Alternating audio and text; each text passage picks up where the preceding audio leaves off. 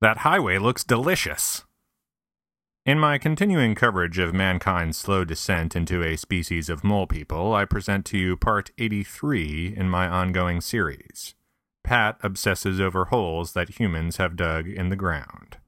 This week's installment, Gotthard Base Tunnel in the Swiss Alps. In my jaunt through Europe last month, I found myself on a fair number of trains. After all, as the old saying goes, when in Europe, ride trains.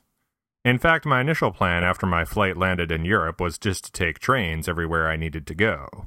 It's Europe, I thought to myself. The whole continent is like the size of Texas. Turns out, 1, Europe is a bit bigger than Texas, and 2, Texas itself is pretty goddamn huge. Also 3, there are no trains in Texas, but that's sort of beside the point. So yes, the Pat Rafferty Train Everywhere initiative lasted about 2 minutes until Pat Rafferty realized there were no trains that went between Germany and Ireland. Something about a river or a lake or an ocean or something. That said, I did not completely give up on the train plan. After the Ireland by air incident, the train initiative resumed. First stop, an 11-hour train ride from Berlin, Germany to Lake Como, Cluny. Now the first leg of the trip was pretty standard Eurofare. Lots of old and new, tiny villages founded centuries ago intermingled with wind turbines and solar farms built months ago. Upon arriving in Zurich, Switzerland, and changing trains, however, the scenery changed dramatically. A few miles out of Zurich, things get hilly quickly, mountainous even. Farmland gives way to rocky cliffs and scenic waterfalls, with a dabbling of little Swiss houses in between. Swiss houses are like regular houses, only they're made of delicious chocolate. It's so beautiful, even a train nerd like me gets distracted from the fact that you're riding a train up a mountain. You barely feel the ascent, really. It's super subtle. In fact, the only sign that you're really going uphill is your ears begin to pop. That and... wait, didn't I see that church already? And that chocolatey house, and that, holy crap, we're going in circles. So in 1871, work began on the Gotthard Railway. Prior to the construction of the railway, the only way to travel by train between Zurich and the Italian border was to take the long way around the Alps. Why? Because the Alps are really, Alpy. They're tall, man, and trains don't like heights. They get scared.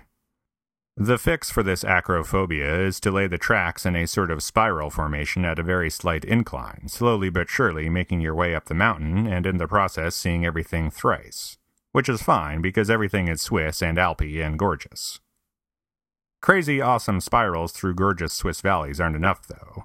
Sometimes you just need to build the longest tunnel in the world all the way at the top of a mountain. You know, for funsies. So that's what they did. At over 9 miles, the Gotthard Tunnel was the longest tunnel in the world in 1881.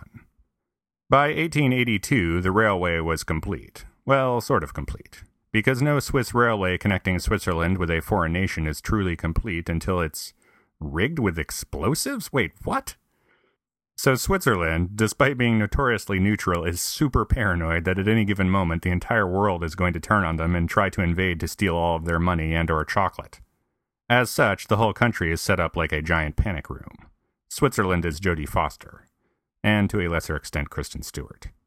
What this means is all of Switzerland's major highways and railways can self-destruct at the border, cutting the country off from the rest of the world.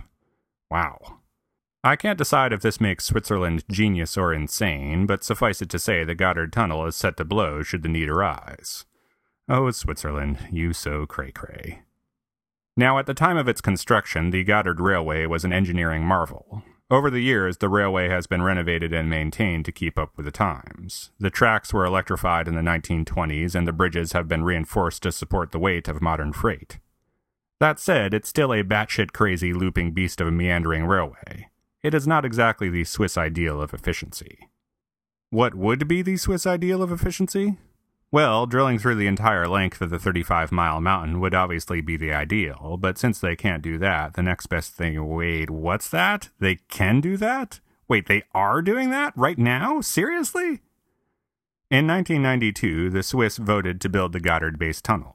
In 1996, 4 tunnel boring machines, Sissy, Heidi, Gabi 1, and Gabi 2, obviously, started drilling each of the tunnels, and last year they finally broke all the way through. 4 years from now, there will be high-speed rail cruising underneath the old spiral tracks, and Switzerland will once again be home to the longest tunnel in the world, only to be eclipsed by New York City Water Tunnel Number 3 in 2020. USA! USA! Ultimately, the Gotthard Base Tunnel will be carrying mostly freight, both by conventional rail and via so-called rolling highways, where a truck drives up onto a train bed and cruises through the tunnel at high speed. What will the Swiss think of next? Probably highways made of chocolate, if I had to guess. The slower, less efficient, but way more spirally, Gotthard Railway will remain in use, even after the faster, more efficient, and generally more Swiss, Gotthard Base Tunnel opens in 2016. The old railway will be used mostly by people traveling between Switzerland and Italy who are in a little less of a hurry than their mole-like counterparts. And for that, I am thankful. Don't get me wrong, I love me some 21st century engineering marvels, but there's a special place in my heart for the 19th century ones as well. Sometimes even mole people like myself have to let their ears pop and see what's above ground.